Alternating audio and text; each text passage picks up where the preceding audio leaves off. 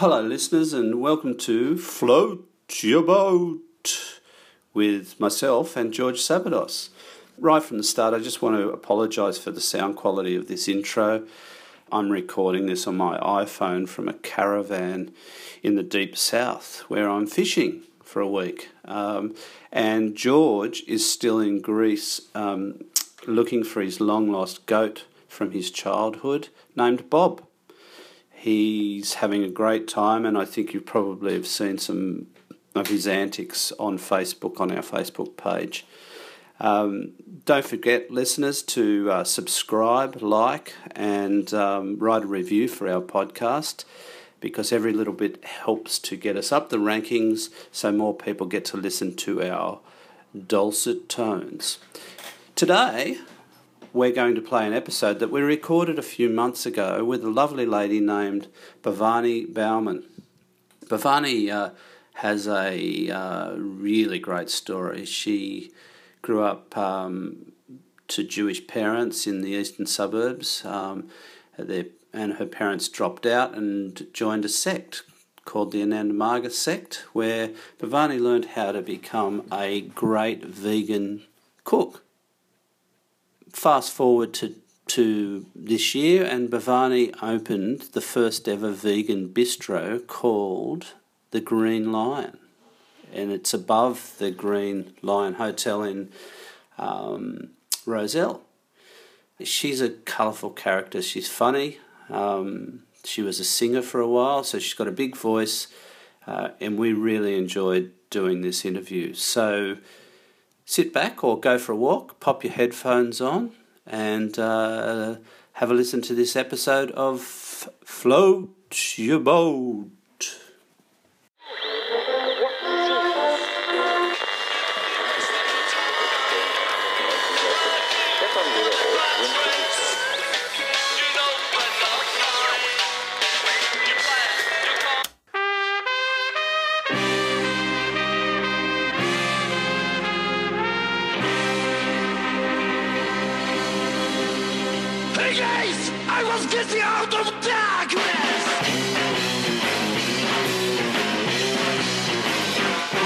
To the Float Your Boat podcast about how everyday people created their road to success. The highs, the lows, pitfalls, and potholes, and how they overcame it all. And now, here are your hosts. Yes. I mean, I, I am. I am curious. I mean, if your parents came from Hungary, which was which was pretty much a, um, a, a, a communist the communist era. Yeah. Which was I, I, yeah, I get they were lefties, but I thought hippie, the hippie movement didn't actually make. They it wasn't to- there. They were kids when they left Hungary. Um, yeah, no, no, no. They they were ki- they they um, escaped with their families when they were. So my dad was sixteen, and my mum was about eight or something when they left with their families. Um, but like my my mum's brother, who's a bit older than her, he was sent to France to a to a, like a monastery um, to like a Catholic school, um, and he because people were sending their kids away because um, it was things weren't looking good, and so he got sent and he didn't come back for nine years. So he was nine when he left and 18 when he didn't see his family for nine years. Well, how did he survive? Well, he grew up in this monastery, in this French monastery, Catholic French monastery. So he actually quite identified with being French, and, And um, Catholic. and Catholic, and he was quite anti. He didn't really want people to know he was Jewish. It was quite odd. But so my mum only met him at, just before they escaped to Hungary, Hungary, which when she was eight or something. Um, yeah, so amazing kind of like he loved it there. He loved it in France, and I guess that became his home, and it was a bit odd for him to come back. Yeah, right. Which year are we talking about? We're talking about the fifties. Yeah, fifties. So the revolution was in fifty six. Um, so, So he escaped that, or he was wasn't there for it. I think uh, was that they were getting a whiff of things, and they sent people sent their kids off to boarding schools and things in other countries. Because my family were quite in Hungary, not here, were quite high socialite, quite wealthy people. Um, they had, you know, they were like my. If you see photos of my grandparents, they're like dressed to the nines in the Swiss Alps, and my mum was just brought up in another part of the house by nanny, and they were just big socialites and, and very good looking and kind of you know it was all very glamorous and then they got everything taken off them and my grandfather went in, insane he couldn't cope with it like because he went from being this wealthy playboy to having nothing. And um, they had to share their house with other families and their whole life got turned upside down. Um, and all their property got taken off them you know because they owned a lot of properties. So I think like my grandmother ended up they did this the government did this thing where they gave some shares back to people and she got like fifteen thousand dollars or something.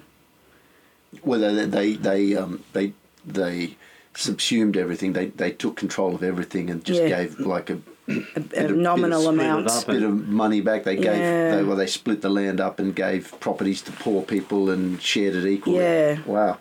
So- That would So- be hard to take. I th- uh, So, it would have been. Well, I she mean, was old that by sort then. of- She was here, been here for a long time, and um, you know, she, that's nothing, no money that she could really do anything with. Yeah, right. Yeah. Fifteen thousand bucks in Australia is worth nothing. No. but, you know, by then she was old and, you know, she wasn't planning on going back to Hungary or anything like that. Um, but yeah, so it's quite amazing. so tell us, um, tell us how your parents ended up here. How did they end? Like, Well, they escaped. So because they were wealthy, they could pay their way out. So, so my dad's family paid. They bribed their way out, and my mum's family escaped. and then they met here. You They met here, so they ended up in Bondi, where all the Jews end up. and I think they got put on a blind date, and um, Dad decided on the second date she was the one. I think, and she was like, it's very old school. "Pardon." That's old school. Yeah, and she was like, "Well, this is a way out of my family." So, because look, she was always, I think, my mum was always kind of artistic and a bit bent, and she just wanted to run, like, get away from that kind of very straight strict, life. Were they? Were they strict? Well, they were just very traditional, you know. I don't know how strict they were, but you know, she was the baby girl, so she's got two older brothers, and I think she just kind of saw life in a different way. And I guess her and my dad had something in common where they both wanted to run off and do something different. So, um, sold their house in Paddington for thirty-five thousand dollars, and we bought a combi van. So tell us about. So, so Yeah, tell I us. like that. I so like tell that, us the yeah. sto- tell us the story. So how old were you when the combi van? Probably, um, I was probably about two and a half, three. You don't have any brothers and sisters. I do. I'm the eldest of four. Oh, and so four kids in the combi. No, so it was just my brother and I. My sisters got born quite a bit later. Oh, they got born in a house, not in a combi van. Um, yes, they got born in a house. No one was born in a about combi. they were home birthed. Right. So oh, were they? Yeah. Oh, so real hippies. Yeah, so they definitely, I cut the cord for one of them. Um, no, they definitely got born in a house because they were home birthed. But um, my brother and I were born at um, Royal Women's Hospital in Pad- when it was in Paddington. Yeah, right. So when my um, yeah, I was born. Mum and Dad were living a very free, open marriage kind of life, What does that mean? just doing whatever, Do they wanted. you wanted to do. Were, was it? Were they spiritual hippies or were they just just hippie hippies? No, they became so. They became yeah, they were spiritual hippies. So we joined in uh, Indian-based spiritual path. That's why my name. I was born Melanie. but I changed to Bhavani when we joined because everyone gets given this Indian an Indian name when they join. So it wasn't. It wasn't uh, like the Hare Krishna style of dancing and Yeah, it was. beating of the Yeah, drums. yeah. it was. Okay. Well, I'm not going to ask you to give us a rendition. No, Like but, a- but I like a mean, I'm, I'm actually interested. So it wasn't the Hare Krishna faith as such. It wasn't, but it was a, I guess, along though it was an Indian-based spiritual path. So there was the Orange chanting. people and the, the Yeah, it was all around that era Yeah. of Rajneesh. Yeah, yeah. Um, um, but Ananda Marga was it was called Ananda Marga. Oh, Ananda Marga. Oh, okay. I know. so you know Ananda Marga because Yeah, we had bad yeah, press. Yeah. with the Hilton bombing and Yeah. that kind of thing. Oh, Yeah. I, I thought the name sounded familiar. Yeah. Right. Yeah.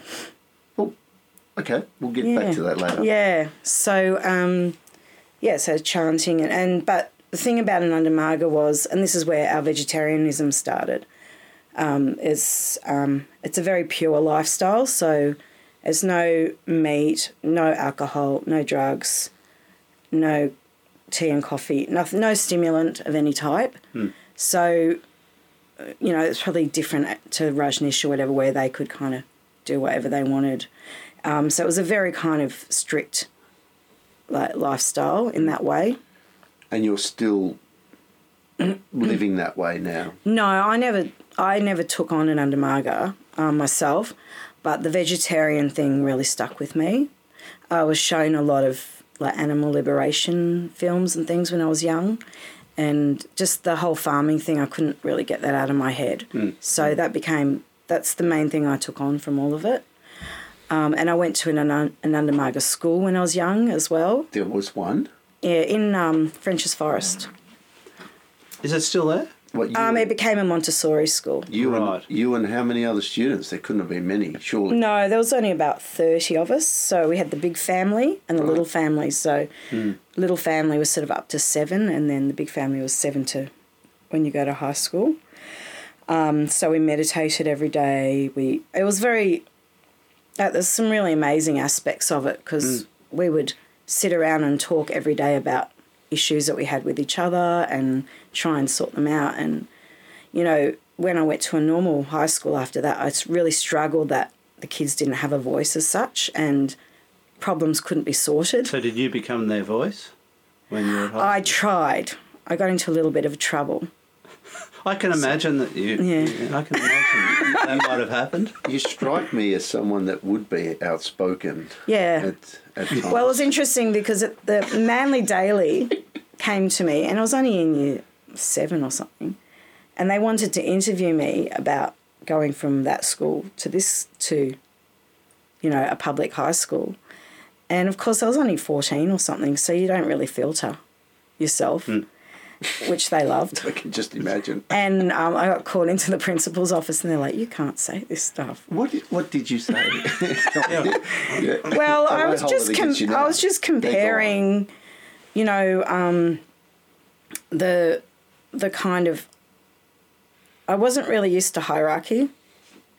In in the sense of, I mean, our teachers were still our teachers at Sunrise. It was Hmm. called Sunrise. A new dawn in education was the slogan. Wow, that was that, that was good marketing. D- that's fantastic. Yeah, so, um, but I was used to my teachers being more, you know, we were friends and we would talk about everything, and no subject was really off limits as such. I mean, we were only a small school, so it's different when you go to a massive public school, but I was just really shocked by um, the lack of communication in the public system between teachers and kids and kids with each other and no pro- problems bullying didn't really get addressed or i think these days it does but when i was young that kind of thing didn't get addressed whereas at sunrise everything like that got addressed. So i was quite shocked by just the dif- those differences and i was in a system all of a sudden you know like a i wasn't used to that Yeah, yeah. But how did that how did that happen for you? You were at this school? well because there was no high school a- for Oh, I see. You outgrew the, the yeah well that was only primary school Oh, there was no high school Ananda Marga High School. So really, it's quite progressive to to give kids of that age group that kind of responsibility to sort things out themselves and to talk Yeah. things through. That I that's thought so. amazing. Well, we had this chart, and it was called. We had our eyes. So we'd say, you know, so for instance, we had a boy who was a big bragger, and he'd bring money and throw it around, and that was, you know, so his eye was bragging, and he had to watch his bragging, and so Oh, Uh, I see. so until he sorted that out, that was his eye, and that's what he got watched for. And when everyone felt that he was kind of easing up on that and stopping that, that eye got Mo- removed. removed. Um, but we'd talk about it as a group, you know, because it, um, yeah, I mean, that seems like a kind of a trivial thing, but it used to bother people that that was his way of communicating, you know. For sure. So you can imagine going to a normal school where you bring something like that up and it's not really an issue. Yeah, that. Yeah. It was just the way I'd been brought up and what the way I was so, used to so thinking. what I think- was your think eye?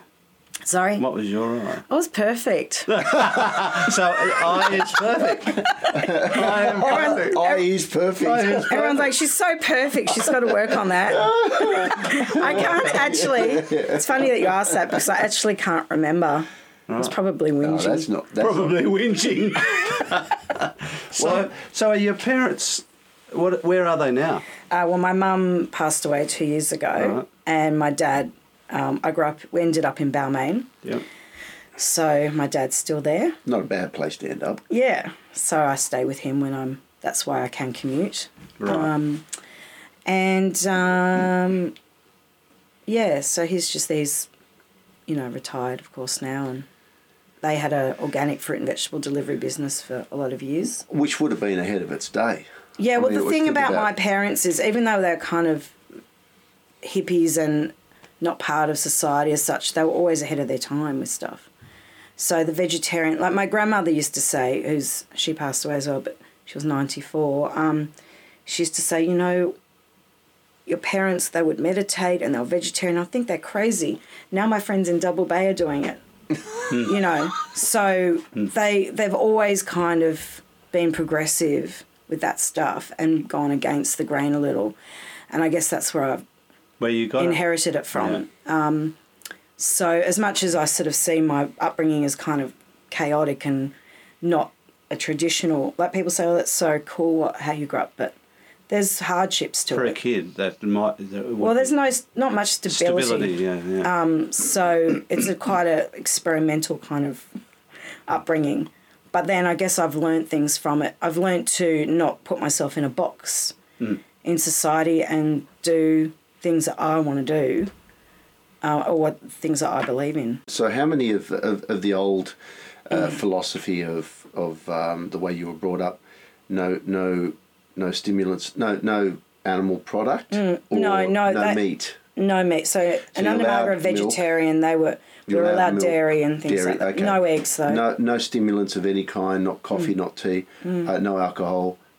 Well, how's that going for you now? Do you do you, I'm drunk right now. do you drink? Um, I'm drunk right now. That's all right. You're in good company. I've been at the Grand Lion all morning. Dutch courage. Um, no, I've, um, I, funnily enough, I've only started drinking coffee in the last couple of years. That's good because that, that's one of your gifts. That's today. one of your gifts, yeah. you can have Oh, a, good. You can have a co- bit of a coffee stimulant, but uh, Yeah, so, I have been enjoying that, but before that, I never did because I was never allowed it growing up. And you work out of a pub now, so Yeah, I'm not like I, d- I enjoy the odd drink, but I'm not. I've never been much into drugs or alcohol. yeah, Just personally, yeah, sure. And you know, I do have a bit of a story about that too. I just don't know if I should air. Well, you, Yeah, no, come no, on, you, come you on. can, you can, no, you can tell us at the end Actu- no, when we switch off the mic. Now tell us now. No, tell us now. Tell us now. Actually, to be honest, do you remember that show Front Up? Yep. I, he found me one day because it was always my dream to be on it, and he found me, and I told the story on Front Up, and I never heard the end of it because I was quite young then. So when I was five, I had a trip on magic mushrooms How? because they were growing in the fields. Oh, right. Because so they were just- there. just They were there, and the go- adults were having them, and it was a commune. This is before Ananda Marga. Oh, so they didn't really stop you from taking them because they. They didn't really know. Like we could just pick them. Because they were already tripping, and you Yeah, probably. and you- and you just thought, "I'll." just- So my cousin and I did it. And? She was four and I was five. And what did you think? So it was kind of fun at first. like there was cartoons on the ceilings and things. And Oh, really? yeah, and my I remember my cousin being in the bathtub turning it on and off, bath on and off, she was laughing. But then it turned bad. And I remember sitting in the combi crying my eyes out and thinking my hand was getting bigger and smaller. and but it turned me off laugh. drugs for life. See, the thought of hallucinating to me, I mean, I'm just it does does nothing for me or I think because I was so young, it just was too much. And I'm sure it shaped my life a little Yeah. as well. And what what did the commune get out of it? Like when they were doing these communal acid trips, what? what I'm were not sure. out? I was so young, but um, I guess look, it was that kind of era. It was up around Byron Bay, and people were just experimenting and You know, it was a search for spirituality, wasn't Yeah. it? That, that, that was the, the excuse to take acid Yeah. back in, those, in those early hippie days in the Mullumbimby and Byron areas where all the communes were. That was a part of the trip was breaking away from society Yeah. and doing everything Ex- that was anti-establishment. So taking acid was, you know, you were getting, you were becoming one with everything. it was weren't opening your mind. Yeah, So, but then when we joined Ananda Marga, that all s- stopped because they were pretty strict, right? they were very. That was the opposite. Was anti all of that stuff. So they were the like the right wing element of spiritual spiritual. Well, they were just. I mean, Indian. Generally, you know, anything Indian based is going to be quite sort of straight down the line. They're, they're not, um, you know, they're quite.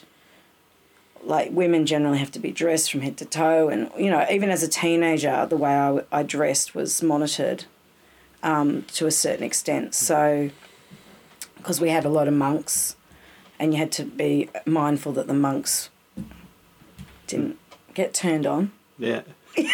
like that's your problem, dude. you decided to be celibate, not me.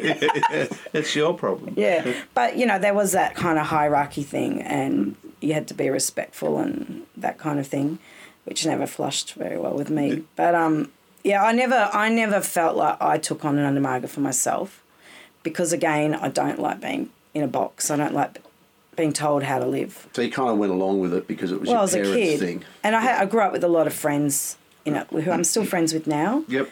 Um, but everyone's gone off and done their own thing. So they haven't stuck true to the No, no, no. the philosophy. So Okay. moving forward, Yeah. past past that period of your life years, when you yeah when you got the cult years. Yeah. So you you left school and Yeah. what did you do? So um, went into singing. So Right. I started out as a jazz singer. Did I sent you the song? I've got the song. Um, so yeah, I started out mainly as a jazz singer around the traps, and uh, then um, met my husband, who is a musician as well and had a studio. So we started writing together, and toured a lot around Australia, and I've done a lot of voiceover. what era was that? Eighties. No, ni- no, nineties. Right. No, two thousands. Right. Wow. We met in two thousand. So Right. yeah, Oh, you, you're just a youngster. no, I'm not. No, I'm not. you are compared to us. You're a late starter in the music industry. Late starter. Yeah, yes. Um, so. There it is. um, yeah, so, um, and then I was also doing like jingles and voiceover type stuff as well, which I kind of still do a little bit of now. And now, a word from our sponsors. This is about the 400th take, listeners. this is our uh, this is our um, for a our sponsor, Mongrel Joe's. Yes, Mongrel Joe's. So, hey, Brett, what keeps you going? I'm not sure what you're implying. I don't like where your mind's going with this one, Brett, but uh, without getting personal, there are many times I need a hit, and not from a bus. What keeps me going is a steaming hot cup of coffee, and not just any coffee. Ah, you must be talking about Mongrel Joe's. Yeah, our proud sponsor. Yes, that deep, rich, tasty, and fulfilling coffee that perks you up, puts lead in your pencil, makes you glisten, and puts hairs on your chest. But what does it do for men? Boom, boom. it brings out the mongrel in you. God, seriously, folks. Seriously, folks, Mongrel Joe's. That's my line. That's your line. Mongrel Joe's is the best taste experience ever. It's 100% Australian, and not only is it a performance coffee, it's strong and smooth. Like me, of course, George. it's the greatest coffee on earth. The world's greatest coffee. Is it really? Yes, it is. Jump online at mongreljoes.com.au and give it a shot. Excuse the pun. No, no, no. You didn't have to say that. Well, it's you printed it on the page. You're George. on. You're on fire, Brett. I am on. We could have scratched that out. And just for our listeners to put put it put in a discount code, float your boat, and you will get a special discount on your first order. Remember that it's float your boat, one word. If you love coffee, you should try Mongrel Joe's. I'm telling you, folks, aside from this great script that George wrote. And it was so obvious you were reading it. yes, George, it was. anyway, listeners, Mongrel Joe's, it's, it's the best.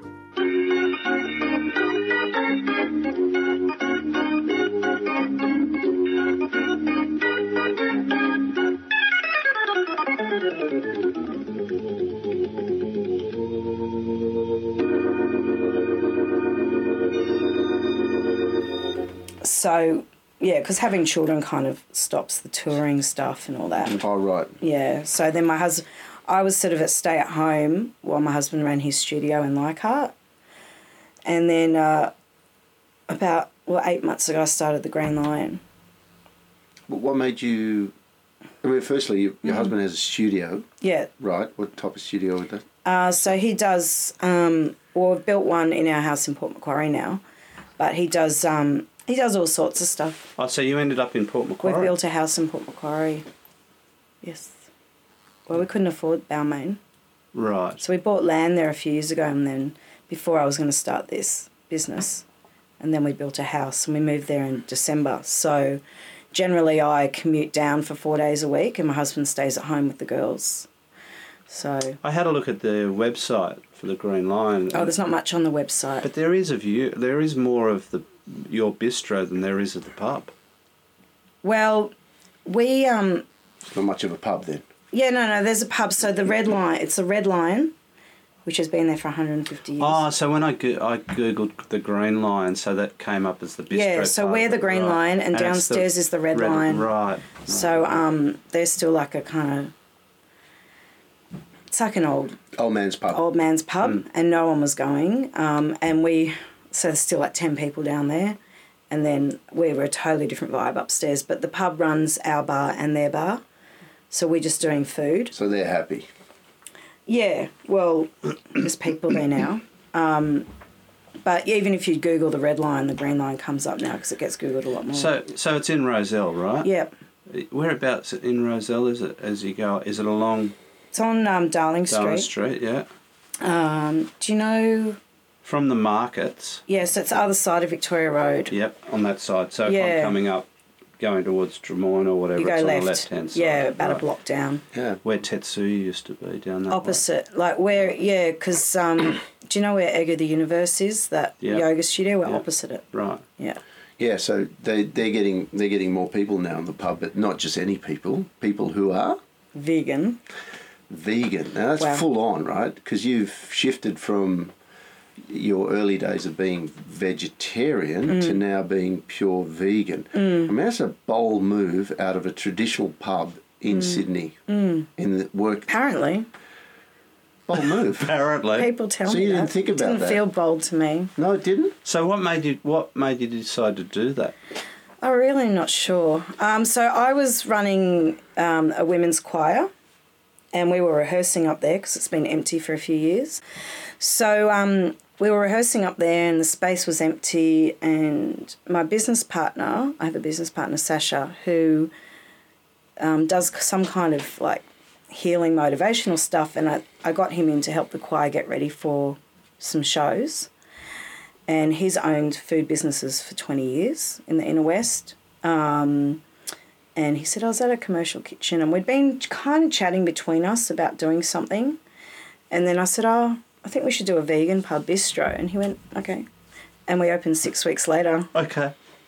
it was just quite organic like the way it just all happened and then we, we For want of a better term, organic. organic well that's- no our food our food actually isn't organic Right, okay. it's way too expensive to Yeah, be right. But organic it, but it is vegan, which is which is um, like It's in the Ex- health. It's in the Well, health it's- alleyways. Yeah, but it's Mm. it's extreme when you think when you think of the context. You're in a pub, Mm. pub food across Australia is your typical, you know, beef Steak burger, and- Mm. steaks, and the steaks, and you know what, chicken schnitzel. Well, traditionally, I mean, that, that's what happened with the Greeks when they came. Right? Yeah, yeah, you know, yeah. It was the you know it was always that's why there was no Greek food in in the pubs and stuff, and Mm. anything that the Greeks ran, they had to do steak and three veg because it was Yeah. still white bread Mm. English. you That's know, right. but, you know. That's right. So I still see it as a. I see it as an incredibly Mm. Yeah. bold move. But Yeah, look, it is. Um, it's just that because it's so much part of who I am, to me, it wasn't. I mean, I knew that there was. I did market research, and I knew that people wanted it.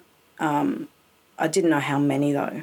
Like I did, you know, we we did. We had got a publicist who who he's a vegan, and he he does a lot of vegan pub, publicity for vegan places, Yeah. and um, he sent out a press release and. So Time Out did an online article, and that got shared like twenty eight thousand times in two weeks, amazing. and that just sent. Then Daily Mail UK did an article. I got calls from England, from Canada. Um, I did What, a for pod- orders. No, just for interviews. Oh, really? Yeah, um, wow. uh, Amazon podcast on global trends, which one of them is veganism. Um, and, you know, we just get media contacting us all the time.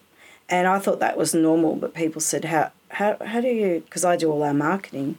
And they're like, what are you doing to get the marketing? But it's just because we're different and we're the first vegan pub bistro in Australia, possibly the world, we're not sure, but we didn't know that when we started. So the reason that everyone went nuts is because we're the first. Um, and So you're recognised as the first, first pub vegan. vegan bistro. Mm. What? What? Um. I mean. You know, you don't look half starved or half crazed, Mm. right? So, uh, and you know, most people, most traditional eaters would think Mm. that's how vegans look. Now, obviously, the food, the, the the the food that you offer is is of a nature that's quite filling, similar Mm. to what they're used to on a standard menu in a pub, right? They they'll Mm. order something and it's quite filling. What's a typical like? What's a typical menu item? For Well, I had a look at them. I had a look at your menu, and I thought the menu looked fantastic. Well, to if be it- honest, I well, I'll be like, I'll be over there to try something. well, as we of the- spoke about, we're going to get Stu King, our friend who does the walking tours, and Yeah. we'll come over and eat. Yeah, I absolutely. mean, our biggest seller is a green mac, which is A what? A green mac, which is a vegan Mac. version of a Big Mac. Big Mac. So what's the green bit? It's Well, kale. No, no, no. We just it's just that's just the name of it because we're the Green Lion, so we call it. Oh, the yeah, of green, course. Okay, the Green yeah. Mac. So, um, and interestingly enough, um, we had last night in um, the Guzman Y Gomez guys came in to have a meeting with us because they want to introduce more plant based foods into their menu, and one of them is the ex CEO of McDonald's, and. So the American a chap. photo of him eating a green mac. It was very exciting.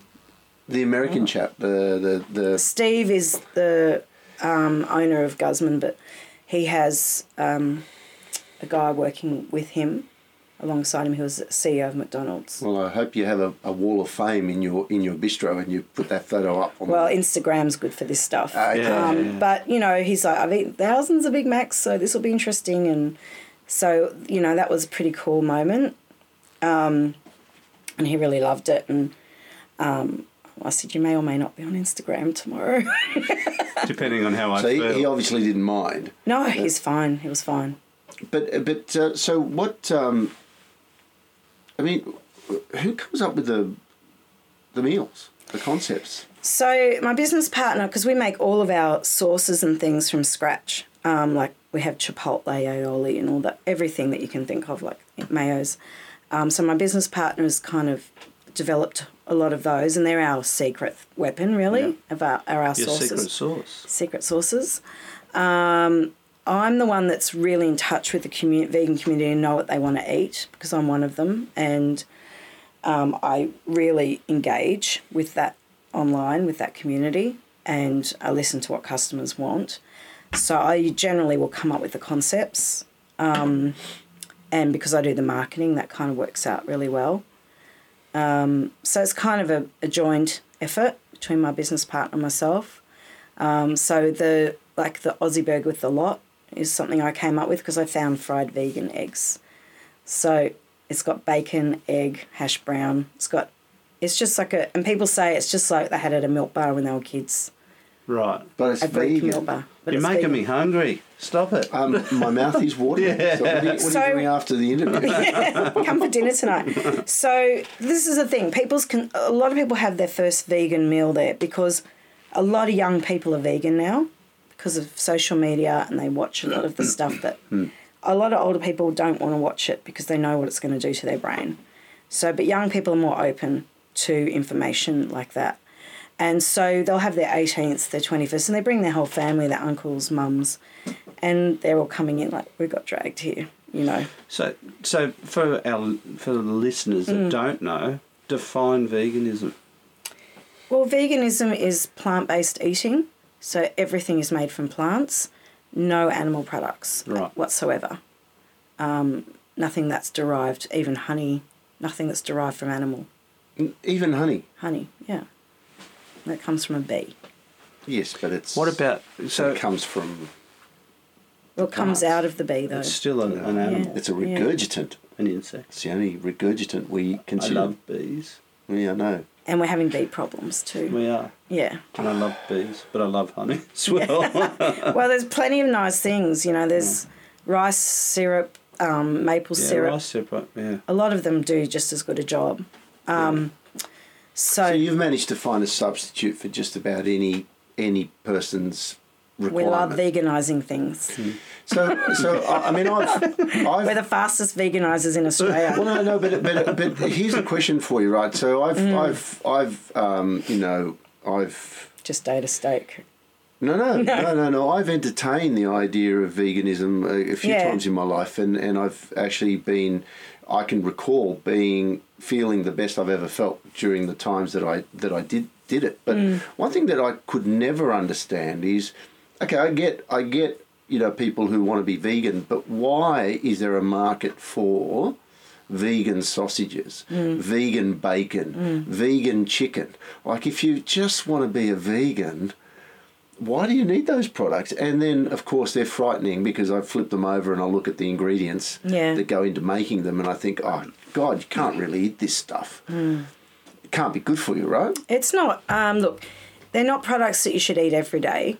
And the thing is, our food is not health food. It's vegan junk food. It's vegan pub food.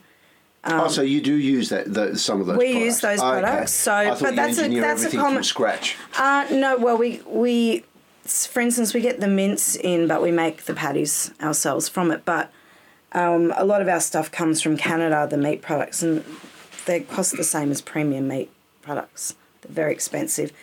But that question gets asked a lot, and the answer to that is that people don't necessarily go vegan because they don't like the taste of meat. They do it for ethical reasons. They do it because of farming practices, the way the animals are treated, Sure. the environment's not coping with the farming, No, I get that. Uh, and it's not necessarily for health reasons. Um, very few people do it actually for their own health reasons. Well, let's let's look at that side of things. Is that what's driving you, the ethical side of Mm. Yes, things? yeah, right. definitely. So you have uh, a real commitment to you know being being kind to animals and Yeah.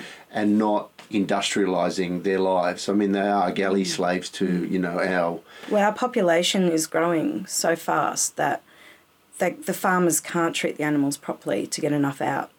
Yeah, and I and I um, I was watching a documentary uh, in preparation for this interview about um, that we actually need six planets of agricultural space in order to feed the expected population base on a meat-based diet hmm. in the next 20 years. Hmm. Now that's impossible. But we have a problem generally with the amount of people and the amount of food we need to produce, don't Yes. Well, that's why people are starving in some countries so we can hmm. eat.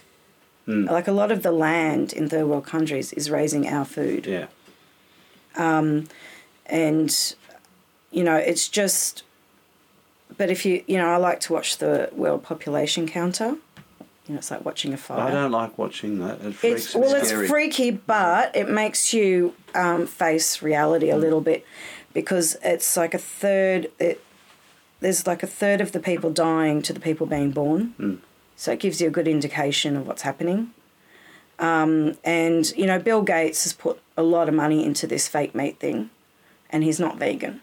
He's doing it because he knows we're going to have to eat this stuff, even if you're not vegan.